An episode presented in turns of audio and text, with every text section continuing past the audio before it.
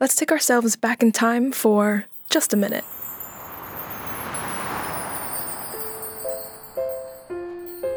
York, Pennsylvania, eighteen seventy-eight, the York Fair, one of the oldest fairs in the United States. There's plenty going on, but it seems like something is getting a lot of attention. Hey, look, an advertising card. It says, "The Eighth Wonder, or Engel Clock, scientifically marvelous, artistically beautiful, now on exhibition through the principal cities of the United States. Captain J. Reed, manager." The Engel Clock. Looks like we have to pay to see it. For how much? Oh, um, twenty-five cents. fifteen cents, if you're under twelve years old. They say it's eleven feet tall. It sings, it dances. There are little people moving around in it. Oh, we can also catch a lecture from Missus Reed. She and Captain Jacob Reed are on tour with the clock. This may be our only chance to see it. Let's check it out. Come on.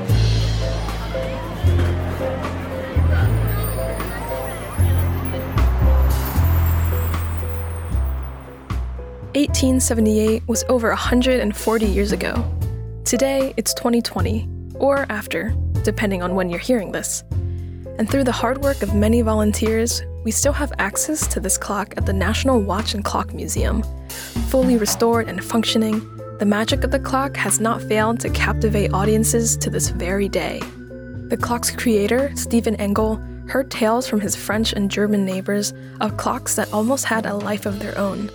German Glockenspiel clocks with automaton figures, accompanied by songs, as well as the famous Strasbourg astronomical clock in Notre Dame. Engel never saw any of them in person. It was the stories alone that inspired him to pour twenty years of his life into the final form of his monumental clock, which would then be known as the Engel clock.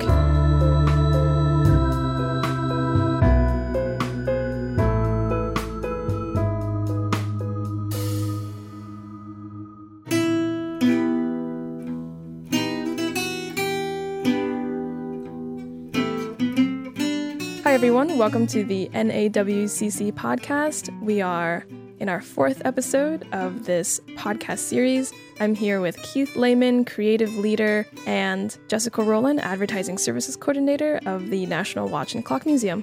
Welcome both. Hello. Hello. So today's episode, we are focusing on the Engel clock, named after its maker, Stephen Engel. And before we get into the episode, I wanted to ask you both, uh, when you first saw the Engel clock, what did you think of it? Describe what you thought of it. So I thought it had sort of a nice old world charm. It's definitely something that you do stop and look at because it's not something I've seen really anything else like. When you say old world charm, is there a type of old world you're thinking of? Well, I guess when you think of an old circus or fair and the sort of oddities that people would go pay to see, and you think of, you know, P T Barnum selling his oddities and such. And so that's sort of what I think of, especially with the little figurines, and there's all different pieces of history that we'll get into, but it's definitely something unique that, you know, gives you a window to the past. Yeah. What about you, Keith? Yeah. Um, well, I, I can't remember the exact first time I saw it. Uh, it was a long time ago. It would have been my first time through the, the museum. And I probably didn't see it actually function until maybe a little bit later. But over the years, it's definitely been a, a, a source of inspiration for me. And um, it's you can see why it's definitely the crown jewel.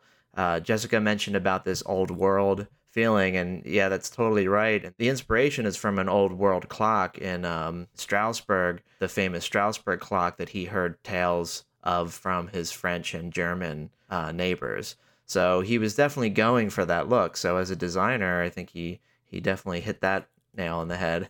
So, you know, the clock is very large and it's full of features. Favorite feature for either of you, Jessica? That's hard to say. I do like the music. That does make it fun. I really like the sounds of some clocks when they chime, especially if it's a clock in a cathedral or somewhere in a town. So I do like the songs and the chimes that it plays, and also some of the unique, like, lone statues. Like, you'll see different processionals, but when you see Lady Justice up high on there and Death, like when he moves his hands, I find That's that the skeleton, interesting, right? As well. Yes. Yeah, it's it's really um, for me. There's there's a ton of favorite. I mean, I have so many of them because they're so interesting. There's a Roman soldier that, on the very top of the parapet, walks back and forth constantly as the clock runs. Um, that's just neat. Um, uh, yeah, the Father Time and Death, you know, in the front that rings the bell. Um, there's there. The music is, of course, great. Um, I didn't know until actually prepping for this podcast that um, he actually created the bellows too and the music. So he made everything in that. It's no wonder it took him twenty years to complete, because he really decided to go it alone.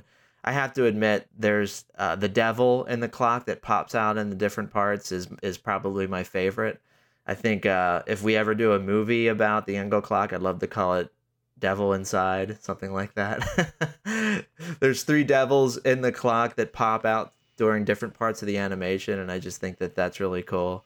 So They're, yeah, they're entertaining. It's sort of funny watching them pop out. And I, I forget, is there a sound effect? I sort of think that they, like, you know, they're sort of laughing when they pop out, but maybe not. No, there's no laughing. Um, but, but the, but the, but the hatch that he pops out of is clacks very hard. So, I mean, and I think that that was a conscious choice. It, it's very interesting. All the, all the small parts of that, that make this whole very kind of uh, strange and wonderful thing. I was just thinking of that, yes, because you think of complications on a watch and a clock, and Stephen Engel just completely took it to the, you know, hundredth degree with all the complications.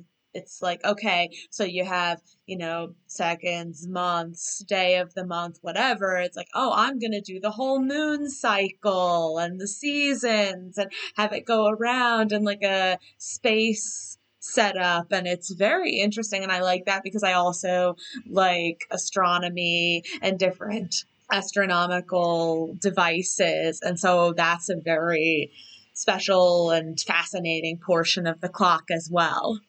I don't really think it was made to tell time, although that certainly it could. It just, that was one feature of it.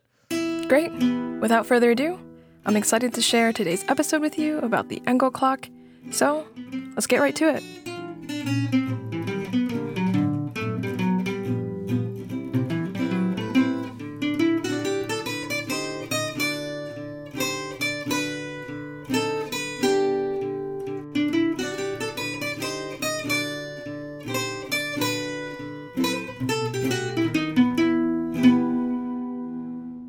This episode will explore the history of Engel himself and how it has impacted N A W C C history.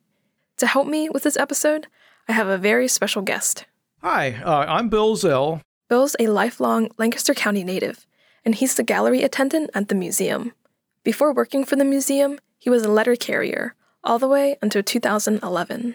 And when my children were growing up back in the late nineties and early two thousands, we had come over here a couple times to visit the museum. And that's where I actually heard about the association, too. If you're looking for someone to tell you all about Engel, Bill's the one.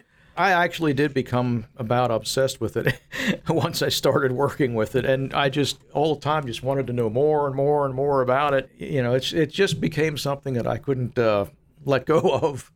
Let's begin on the right track. The Engel clock falls into the timepiece category called monumental clocks. One of the definitions I had read defines a monumental clock, what we would call more of a tower clock in our definition. You know, they're in front of a building or in a large tower for the public to see. The ones we're referring to are large clocks which incorporate more than just timekeeping, that had a lot of animated figures and other specialties. These were built in the latter eighteen hundreds and early nineteen hundreds, and they were as much for entertainment as what they were for timekeeping.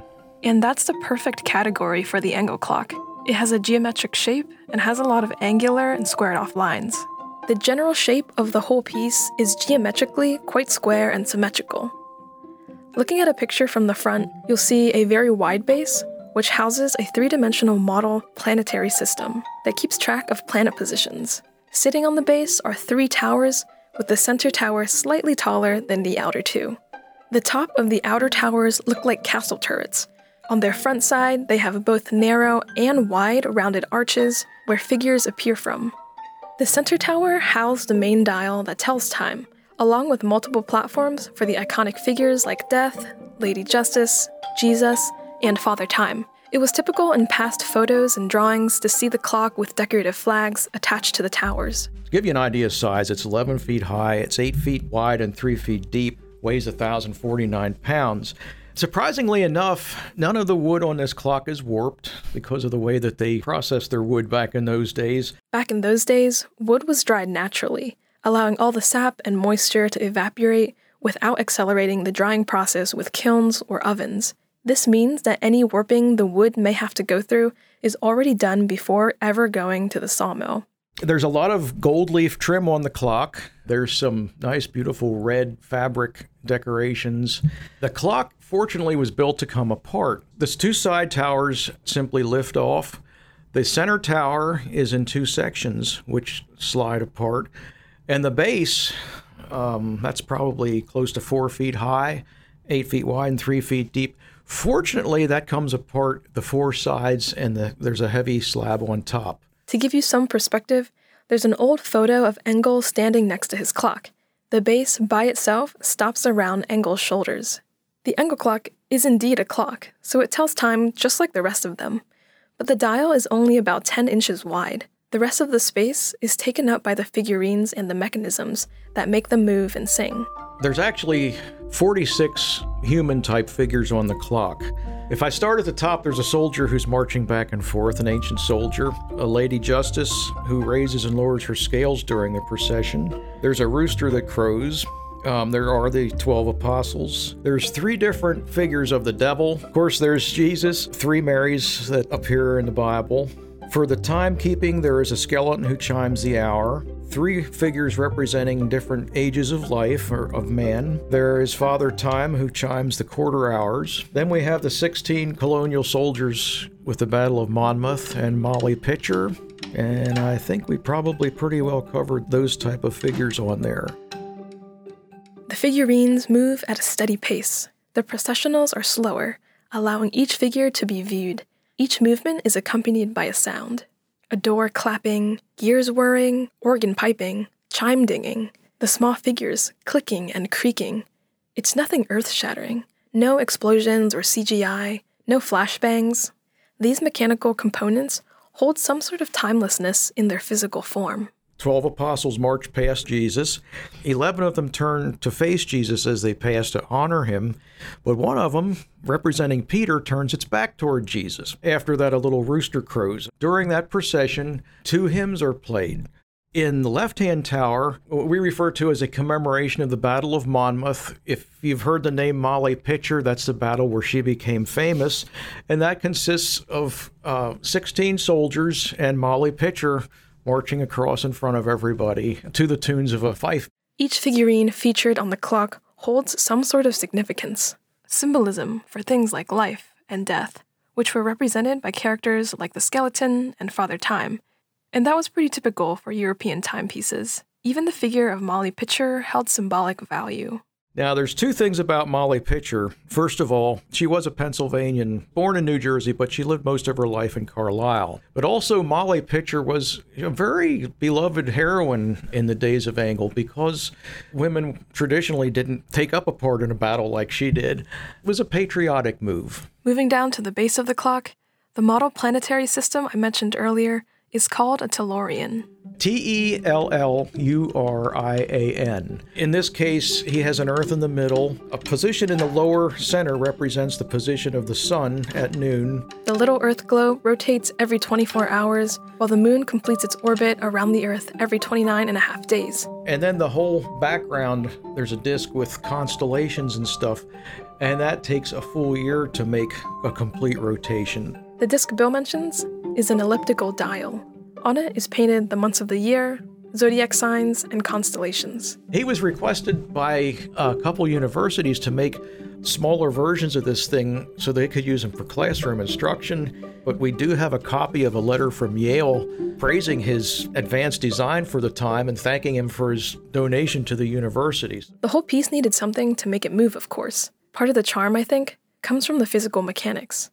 Compared to anything digital, the weights that power it keep it grounded in reality. The apostolic procession itself is powered by a weight of one hundred four pounds. The organs, I think the one's like thirty-five pounds, and the Molly Pitcher combined organ and movement is powered by a sixty-five pound weight. There are seven weights in there altogether, and some of them look like they might be ten pounds, um, but most of them are in the thirties range.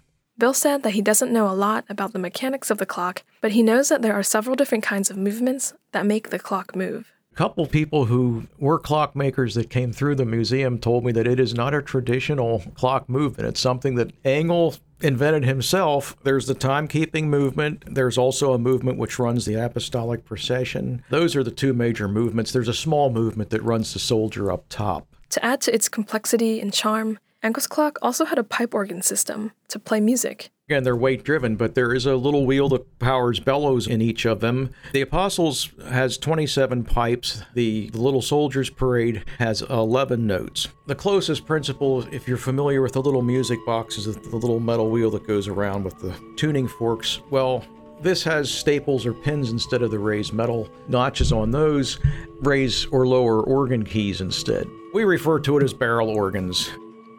We'll be back after the break.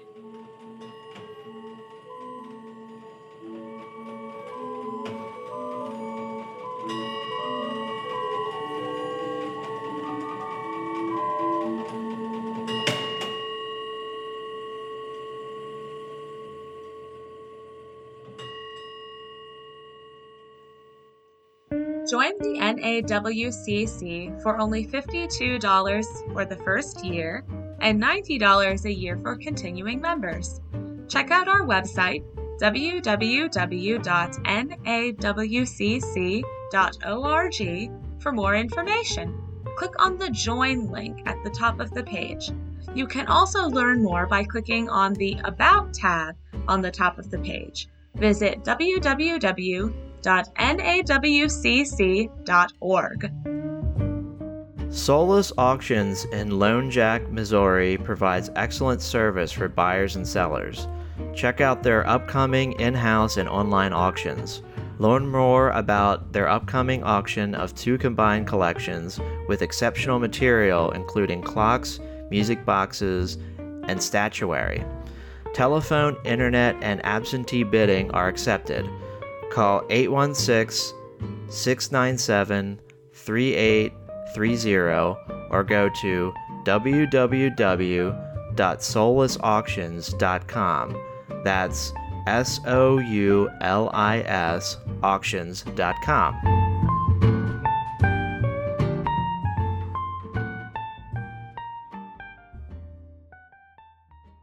Welcome back to the N A W C C podcast.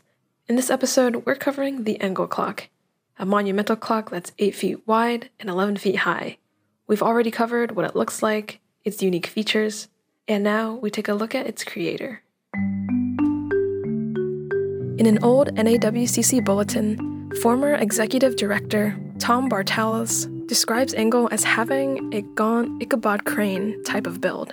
Looking at adult photos of Engel, you'll find this description to be fitting. Covering his non-smiling face, he had a dark, thick beard and mustache, which later turned white in his older days. His face was angular, and it's easy to see his cheekbones. And hooked over prominent ears were thin, circular T-shaped glasses, with tired eyes gazing out. Engel was born on December eighteenth, eighteen thirty-seven, in Sugarloaf Township, part of Luzerne County, Pennsylvania. Raised on a farm in Hazleton, Pennsylvania, his father and two brothers tinkered with watches, and as a boy, Engel had a strong aptitude for tools and mechanics. He was a very mechanically minded child. His entertainment when he was growing up was to build little sawmills and grain mills, and he would power them with the local stream, and he would make these little saws and cut corn stalks with them. You know, for a child up to maybe twelve years old, it's just remarkable that he was able to, to do that stuff. He only was schooled up till sixth grade, which was normal at that time. The lack of formal education was not a barrier for Engel. In a letter to the clock managers, Mister and Missus Jacob Reed, Engel wrote these thoughts about education and knowledge. He wrote, "Books are a good thing in their place, but a boy does not want them for breakfast, dinner, and supper. I mention this to show how children creep before they learn to walk, and how everything in this world has to be learned by experience. We learn danger by first getting hurt. My grade of education was a country school, three months in the year, and a good institution it is. This is all the education I received at the time, but I begged, borrowed, and stole a great deal since, which all must do to gain knowledge." Then he worked a lot with his neighbors, uh, German and French immigrants for the most part.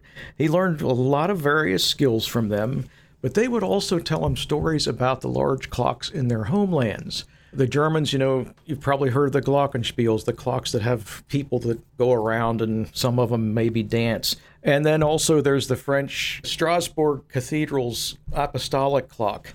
And these two things stuck in his mind, and gradually it inspired him to build this clock. In his teenage years, Engel learned watchmaking in Scranton, Pennsylvania, for two and a half years. He then moved back to Hazleton to work for his brother Sylvester. Soon after, at around eighteen sixty, he moved out to start his own business in Whitehaven, Pennsylvania, about thirty miles away from Hazleton.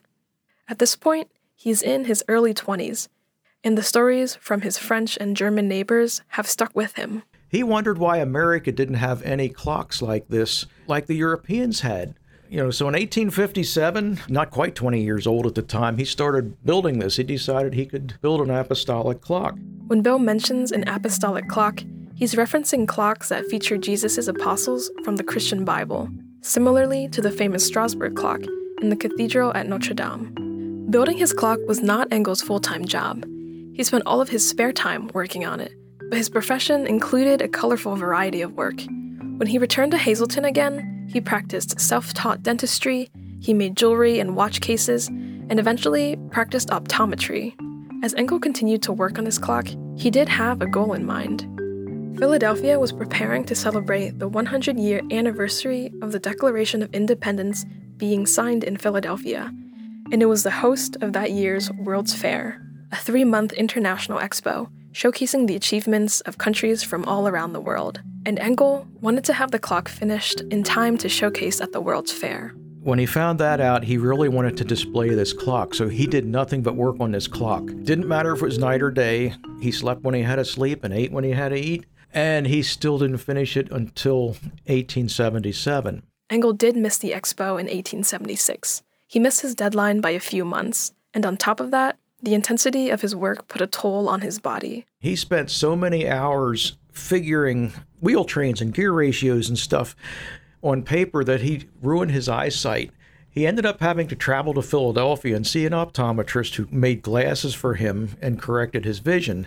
This is nothing that I've read anywhere. I'm just assuming that because he was helped so much like that, and the type of personality that he was, wanting to help others who could not afford to go to Philadelphia for help, he decided to practice that so that he would be available to help his local folks who needed, you know, glasses.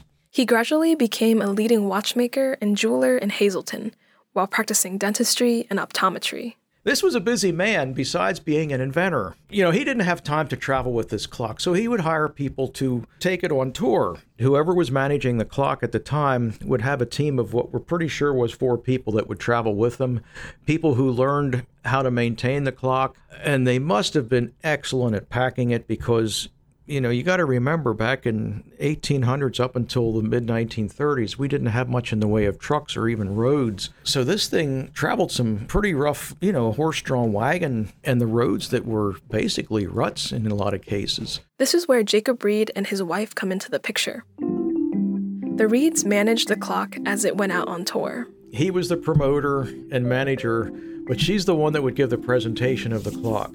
You know, when we demonstrate the clock, we give a little history of it and then we describe it. But from what I understand, originally, Missus Reed would introduce the clock and lecture until quarter past the hour. When Father Time would strike that, the clock would be running, and then she would lecture, I understand, till thirty minutes past the hour when the next thing would strike, and then until forty minutes past the hour when Molly Pitcher would go off, and then until forty-five minutes past the hour when the next quarter would strike, and then till five minutes of the hour when the apostolic procession would go through. I mean, I, I just can't, I can't imagine sitting there listening to somebody talking for an hour like that. Despite the long lectures, the Engel clock steadily became very successful, and people paid to come out and see it. The next thing you know, it was so popular that other people decided to get in on the act, and imitation clocks started to show up. Now, the Engel clock, as I described it, is eight feet wide, but in eighteen seventy-seven, it consisted of only one tower and was probably only maybe three feet wide. So Engel was quite disturbed by this. So for eighteen seventy-eight, he completed the clock in its present form. He built a larger base for it, added the other two animated towers, and sent it back on tour again. And at that point, it was not able to be imitated so easily anymore. The clock that you'd see at the museum today is the culmination of multiple stages of his work, showing his progression from one phase to the next. Engel was truly an inventor and innovator. He consistently was improving on something he had previously made, or he was making something totally new. He started many business ventures, including the S. D. Engel Engraving Machine Company, S. D. Engel Chewing Gum Company, and also a silver and copper mine. But he was apparently not just a person that yanked teeth. He held a patent for a method of mounting porcelain teeth into silver or gold plates. So his dentistry must have been pretty scientific, you know, a serious practice, not just a quack type thing like we would think of a dentist back in those days. His patents didn't go along any one line. He had a patent to help keep ladies' dresses out of the mud when they were walking outdoors. Like I said, his dentist thing, uh, his Tellurian, the astronomical part on the bottom of the clock, was an invention. He invented two or three different types of guns. I know one was a spring-powered rifle, one was an air-powered rifle. I mean, his his inventions were just all over the place. Engel even entertained the thought of starting another monumental clock. He was going to make another one, and his family talked him out of it. You know, it took him twenty-one years to build this thing. I don't think they wanted him being tied up again like that. But aside from Engel's vocations, his home life was very full. He got married in eighteen sixty. Um, his wife, from what I can understand, was uh, came from a rather wealthy family. I had read that the sons, when they got married, she bought them a house. He managed to have ten children, as busy as he was, but unfortunately, only five of his children survived to adulthood, and he outlived all but two of them. Uh, his oldest child only lived to be like sixty years old. He lived to be eighty-three. He died in January of nineteen twenty-one. Engel's descendants are still present in Pennsylvania. From their memory and retelling, they described Engel as an unassuming and gentle man who liked to smoke a corncob pipe with strong tobacco. His children and grandchildren hold him in their memories with much respect and esteem. After the break, we'll hear how the clock was almost bought by the Smithsonian, but instead found a home at the National Watch and Clock Museum.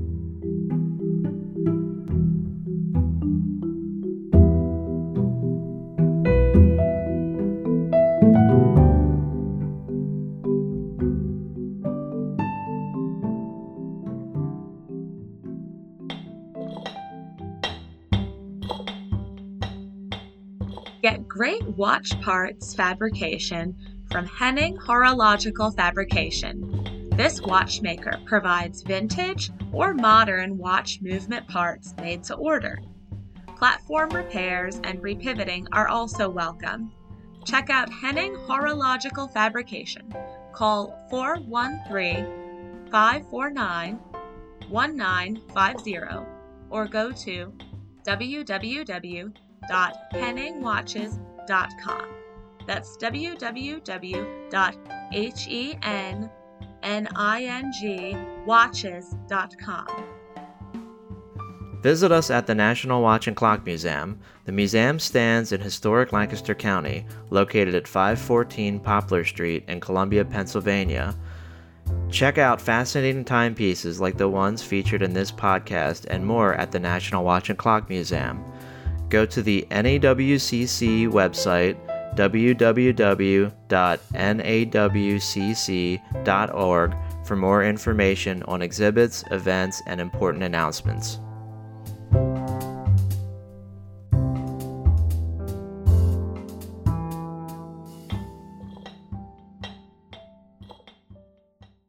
Welcome back. If you look at the clock today in the museum, its condition makes it look like it was transported straight from eighteen seventy-eight, partly due to Engel's craftsmanship, but it's mainly because of the efforts of over forty volunteers, giving their time to restore the clock to its fullest potential. But let's back up a bit. The clock was finished in eighteen seventy-eight in its final form, and then was consistently on tour for about seventy-five years. But after that seventy-five years, in nineteen fifty-one, it was put into retirement, and it sat in a barn in Syracuse, New York, until nineteen eighty-three. Between nineteen fifty-one and nineteen eighty-three, apart from its owner, no one knew where the clock was. N A W C C founding president Robert Franks inquired about the clock's whereabouts in the organization's February nineteen fifty-two bulletin. twenty-five years after nineteen fifty-two, a letter featured in the October nineteen seventy-seven bulletin was written by Susan S. Engel, a relative, asking for information about the clock. Her letter ends saying, "If anyone has any idea who presently owns the clock or has any leads at all which I might follow, I would be very grateful for your help." Susan Engel last heard that the clock was sold to an antique dealer in Trumansburg, New York, and then assumed it was sold again to someone unknown. Somewhere along the line, between nineteen seventy-seven and nineteen eighty-three, the clock was moved from the state of New York to Goshen, Connecticut. It was then rediscovered in a barn and put up for sale. And this is where Tom comes in. Tom Bartels. Tom got his start in clocks when he was a kid, and the N A W C C has almost always been a part of his life. My family got involved in it, began to go to N A W C C meetings about ten or eleven years old. I've been a member for almost fifty-four years now. Hired as the first executive director in nineteen eighty-eight, served in that position for thirteen years. I first learned of the Engel clock shortly after I had come on board as executive director in nineteen eighty-eight. By reading some of the trade cards and a couple of pamphlets that we had in the uh, library. All of the advertising and descriptions were all, you know, in this real flowery Victorian type of prose that exalted this piece as uh, something that everybody uh, should see once in their lifetime. So when I saw this card, it really piqued my interest. And then I learned that uh, there had been inquiries made that we had gotten from the Smithsonian that said they were interested in finding out where it was. One of our members heard about it, and he was the first contact. Now, the clock was rediscovered in nineteen eighty-three, but at the time, the seller wanted well over one hundred thousand dollars for the clock. The price discouraged the initial N A W C C member and the Smithsonian from buying. But in addition, the clock was in very poor condition. It was obvious that it, it needed, you know, a lot of serious, serious restoration. It was a pile of rubble in the corner of a barn, uh, all in pieces. So with no buyers or potential offers, the clock continued to sit in Goshen, Connecticut for five more years, and still no takers. After a while, uh, I think he realized he wasn't going to get the kind of money he thought he was going to get for it, and said he would be negotiable. It's nineteen eighty-five, and Tom decides to go to Connecticut and see what offer he could make to buy the clock. He brings along with him conservator John Metcalfe and one of their best volunteers, Lee Davis. So we rented a U-Haul and headed up to Connecticut. It was in October, rainy, cold, and we get to this farm and uh, met this guy. The guy owned a traveling circus, and that's why he bought the clock. His idea was to get the back up and incorporated into a circus. That's why he had weird animals. In the next stall was a zebra in the barn, and out in the field he had a, a giraffe, and there were a couple other animals around too. There was an emu and or, or an ostrich. And he said, "Yeah, it's in the barn." So we go in the barn, and then on one side was a very large pile of rubble. There were rodents living in it. Most of the figures had been chewed up by rats and mice. There had been some really bad attempts at some repairs to keep the thing going. I could make out from what was there that it was indeed the Engel clock, but I was kind of stunned on the fact that it was a lot smaller than the trade cards and everything had described it. The Engel clock Tom expected from the old trade cards and pamphlets did not match the reality of the real thing. Putting its poor condition aside when he first saw it, Tom was expecting something enormous, because the descriptions he had read and the illustrations he saw used verbose language and unrealistic scaling. Some drawings that depicted people standing next to the clock were unrealistic. The people must have been about two feet tall that were standing in front of it, because it looked like it was thirty feet tall. As it turns out, the clock is about, what, ten, eleven feet tall with the flags and everything. When checking it out on the inside, Tom was also disappointed with its functionality. All of the different functions that were supposed to have been so wonderfully thought out, constructed, and designed uh, really weren't there. Most of the celestial functions and uh, things like that were just dials that had hands attached to them and really didn't do anything. Most all of the uh, complicated functions were done manually and never had any real mechanisms attached to them. In that sense, the whole thing was kind of a scam. It was consistent with the way that they marketed the thing, too, but the pipes that are in front and everything were false pipes, even though it did, it did have two organ movements, which were attributed to Engel, but I think were actually of German origin.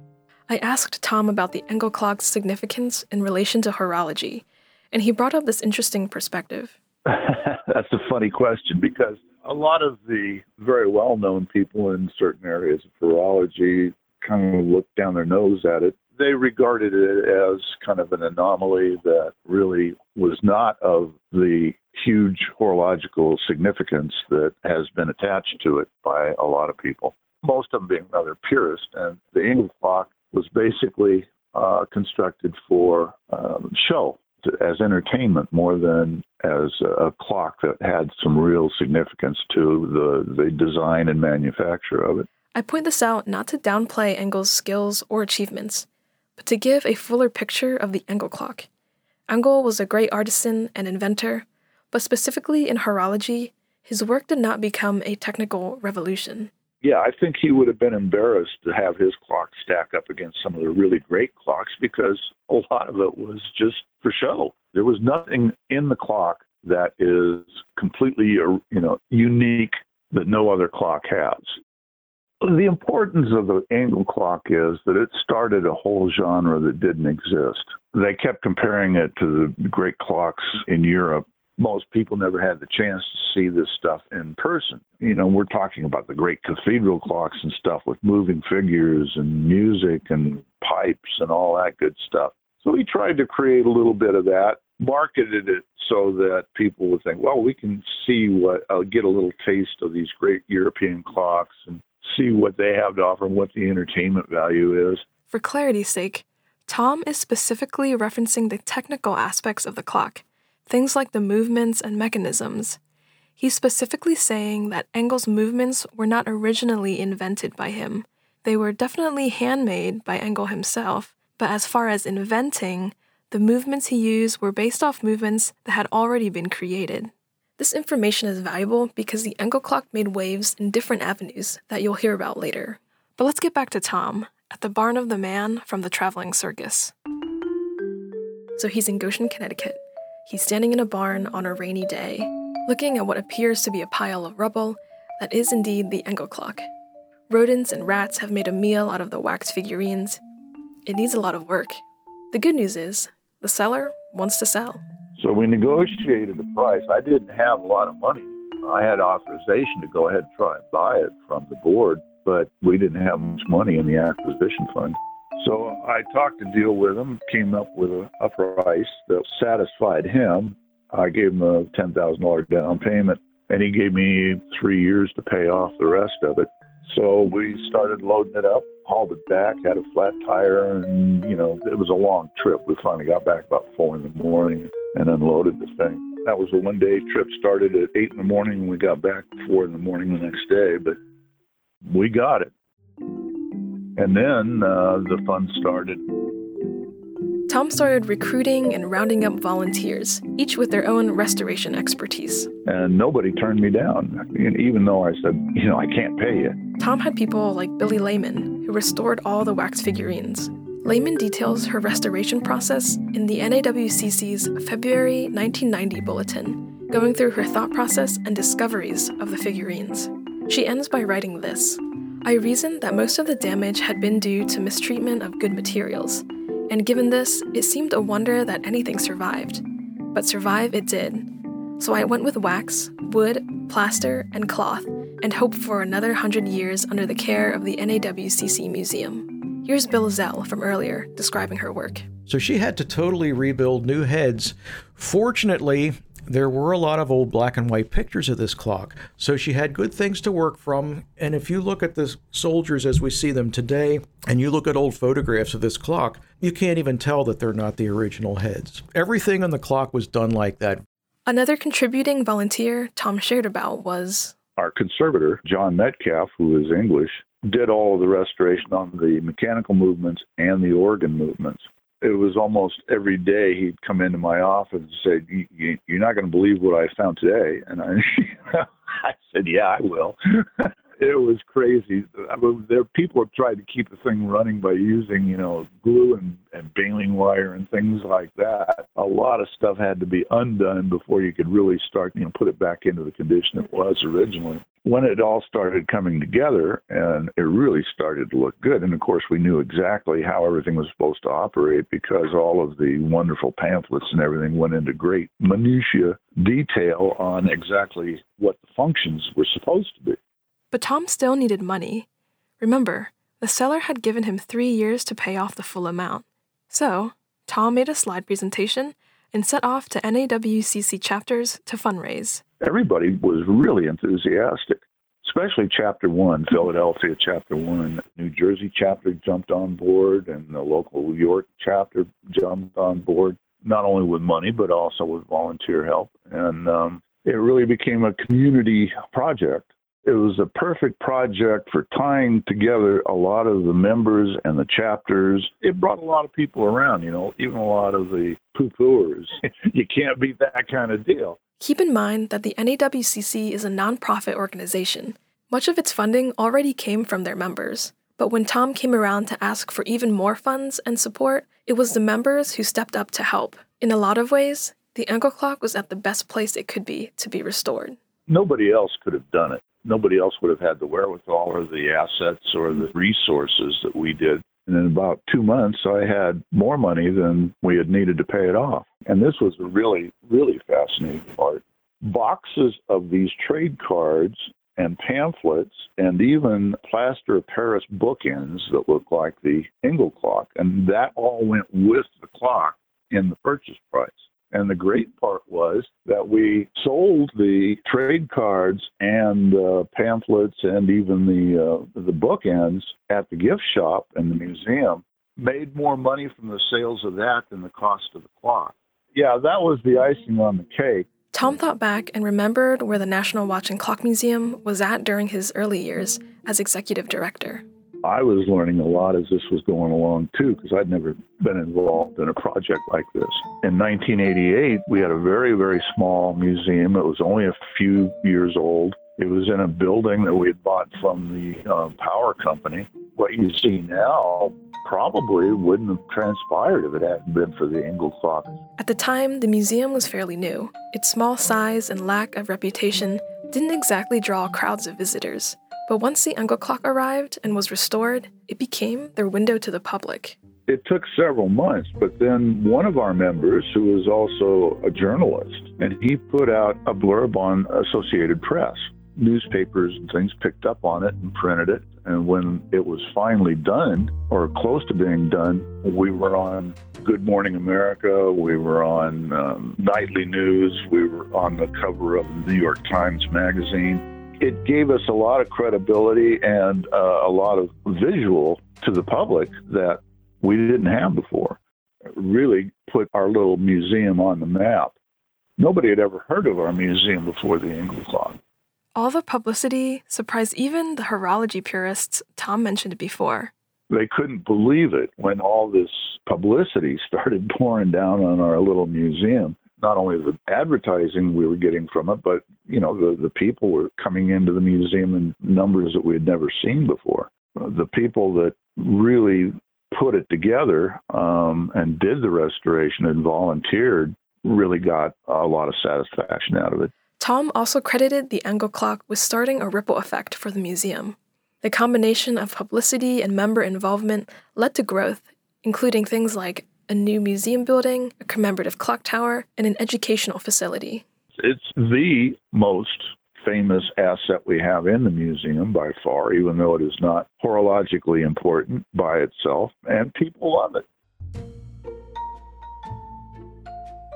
Engel's clock may not have made huge technical advancements in horology, but its presence has made great cultural contributions to horology. But during its time, it caught people's eyes and ears, and was well-crafted to hold their attention.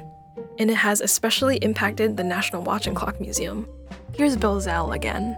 The thing we do have to remember, when this clock was built, people didn't have much entertainment outside of the home. Your town might have had a playhouse with live theater. You didn't have movies. A rodeo might come to town or a circus, but other than that, you know, there was really not much entertainment. So when this clock came around in the late eighteen hundreds, I'm sure it was a big thing, you know, for someone to be able to go see a, a, a show put on like this. So they probably didn't mind sitting still for an hour and listening. In those days, it was probably almost like magic to see these little figures come out and, you know, even though their legs weren't marching, they were still going around, and, you know, you see the devil popping out here and there, and even small things like Lady Justice raising her scales. As the apostles turn toward Jesus, he nods his head to acknowledge each one of them. I mean, there's just so much detail in there.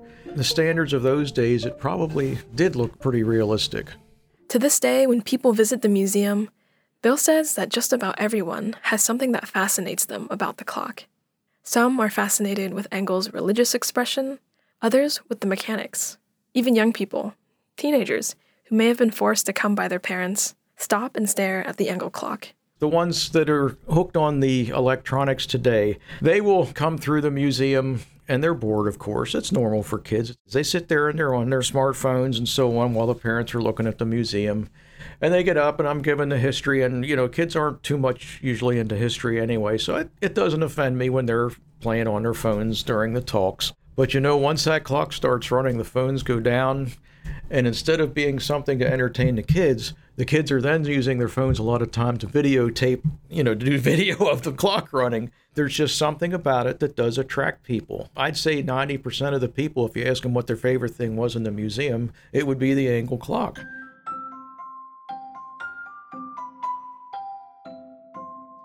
The twenty-plus years Engel poured into his clock seem small in comparison to the number of years people have viewed and enjoyed it up to our present time. And from what we know of his life, fame and notoriety were never the intention for creating his clock. It was about discovery and learning, and making things better one adjustment at a time. In reference to his monumental clock, Engel says this at the end of one of his letters to the Reeds. "I am no more satisfied now than when I commenced. I am often told to rest, but how can I? Life is too short, and I have too much to learn that we as yet know very little about. I shall never rest till my mainspring is broken, barrel burst, pillars knocked loose, ratchet wheel and screw thread stripped, pivots worn out, balance bent and out of adjustment, pallets and pinion leaves pitted, isochronism incorrect, face discolored, hands locked, boxed up, and labeled to the maker for revision and improvement. Yours truly, S. D. Engel." And his sentiment is indeed timeless.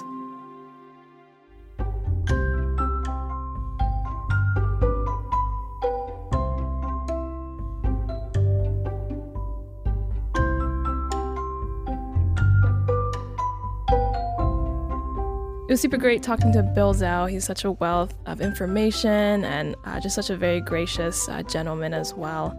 In the end, he talked about the Engel clock almost always being a favorite of people's when they come into the museum. When you've been at the museum and have witnessed other people view the clock, how do they react to it? So I find it fascinating how many people all of a sudden want to take pictures and video and post it on social media. For example, we had an event in the spring of last year at the museum, sort of based around a theme. And when people got to the Engel monumental clock, all of a sudden, as Bill's running it, you see all the all the phones and the selfie sticks going up, and I'm thinking, oh wow, people really like this thing. It's not some dated piece of entertainment. People are still just as fascinated by it as they were seventy some years ago. Yeah. And for you, Keith? Yeah, it's the same. Um, I think it's sort of funny when you see it, maybe when it's not running for the first time, and you're told like, oh, this thing, this thing traveled all up and down the United States, and, you know, people packed, you know, they packed people in and they paid a considerable amount of money. I mean, maybe equivalent to like five dollars today to go and see this thing operate. And you think, man, people, well, there wasn't television back then, but, but uh, I, you're, you're quickly corrected when you actually see it. Um, I've seen it run, I don't know, dozens and dozens of times, and I'm still fascinated by it. And Jessica's right. When when people see it for the first time, all the cell phones, they either go down or they go up because they want to take photos of it and record it. It's it's just so such an unusual and strange thing, even for today, that, yeah, it, it still holds fascination. And I think I think it will for generations to come. Mm-hmm. It kind of reminds me of what Bob Frischman talked about a little bit in my, the last interview. It's something, it's almost like alive. It's moving, it's ticking, it's singing, mm-hmm. it's um, uh, communicating with itself. So that's something that um, hopefully one day I'll get to see it in person myself. I've seen some videos, but haven't seen it uh, for myself yet. Yeah, we'll have to correct that. Yeah. Oh, yeah, it's a pleasure. And also, again, it's personal because you've got different people and figurines. Draws you in more so than just like, you know, the machine. It's like, oh, there's character to this clock. There literally is character to it. Yeah. Anything even more specific that you think why the Engel clock is so fascinating to you yourself personally? I still think that there's, there's um like, I don't think the story's over for this clock. I mean, thousands and thousands of people have now enjoyed it, and that's great. But, and this is just me, and I've talked about this before, but maybe someday it could travel again, you know, and, and people from other places in the world could see it because it, it is a mobile clock. It can travel. Of course, now this is a, it's an antique, uh, important timepiece. So that would have to go through many different layers of, uh, of agreement through the N A W C C to get to, but that's just sort of some sometimes when I'm I'm thinking to myself what what could be done. Uh, also, there could be, you know, we could take it more online, and there's there's aspects that we could do interactive parts of it online where it can run and more people can enjoy. Although there's plenty of video taken from it, you know, I'm thinking something more more specific where people can really get up close to it and see the different parts, how it works, you know, all that stuff. Um, so I, I don't think the story's over. I think there's, there's lots more inspiration to learn from and to share with the clock. The Engel clock is the crown jewel of, uh, in my opinion, of, of, of the National Watch and Clock Museum for many reasons. The fact that it's just so fascinating and people really do love it, but it is also a great story of, of, um, the National Association of Watch Con- and Clock Collectors, who, our mission is to preserve timekeeping. And this is a great example of that, where a whole community got together and, and didn't give up. But because our members are so persistent and passionate, they were able to discover this thing that could have been uh, easily lost in time. Building on what Keith's saying with the repair, it's interesting how it does look pretty much like it did in the eighteen hundreds because of people researching and knowing what materials and paints and how to construct it in a way that would be authentic and that it would look good. Because if you go back to the other restorations that were done in the past, that it had kind of looked cheap and had the wrong paints and different things like that. And so, you know, keeping it in good condition is definitely something that we work on, and we'll keep it going for time on. But I like how you were saying, Keith, about doing more online features and really getting behind the scenes, because when you see the clock in the museum, you can actually go around the back and pull back the curtain and see the movements and the weights. And so being able to have a online feature where you click on parts of the clock and it rotates, and then you can see video and zoom in and do more of that interactive piece where you can get even more up close and personal with that sort of piece than you would actually in a museum. And I think that would be a great future for museums, as people go and then they go online and actually get to see deep into the mechanics of the item. And as Jessica said, as you, you can go back and look behind the scenes in the clock, and that's fascinating, but I assure you, it doesn't demystify it by any means. Once you see how it actually sort of works in the mechanics, then there's more questions that pop up. It's not like revealing the curtain in Oz and then you discover, oh, it's really not at all what you thought. It's, it, it's just amazing to think that something basically very primitive, the mechanics of it are, are quite primitive compared to our modern age, but it still is mystifying and it still can fascinate. Mm. I really like what you said, Keith, that Stephen Engel probably had no idea how much impact his piece would have on the culture of horology, and all that time and effort he put over the those twenty years building it, developing it, putting his just uh, full effort into it is like remembered even to this day. And probably, like you said, it will still keep going. All right. Well, that's all the time that we have. Um, thank you so much, you both, for joining me again on this podcast. Um, we will catch you on the next one. Thank you. Okay. Thank you. Goodbye. Goodbye. Special thanks to our interviewees, Bill Zell and Tom Bartels. This episode was produced and edited by myself, Anna Tran. Production advising by Keith Layman and Jessica Rowland. Music for this episode is by Blue Dot Sessions. Theme music was composed by Mark Ryan and Keith Layman and was performed by Keith Layman. And special thanks to the Naked Eye Ensemble for providing recording samples of the Engel clock.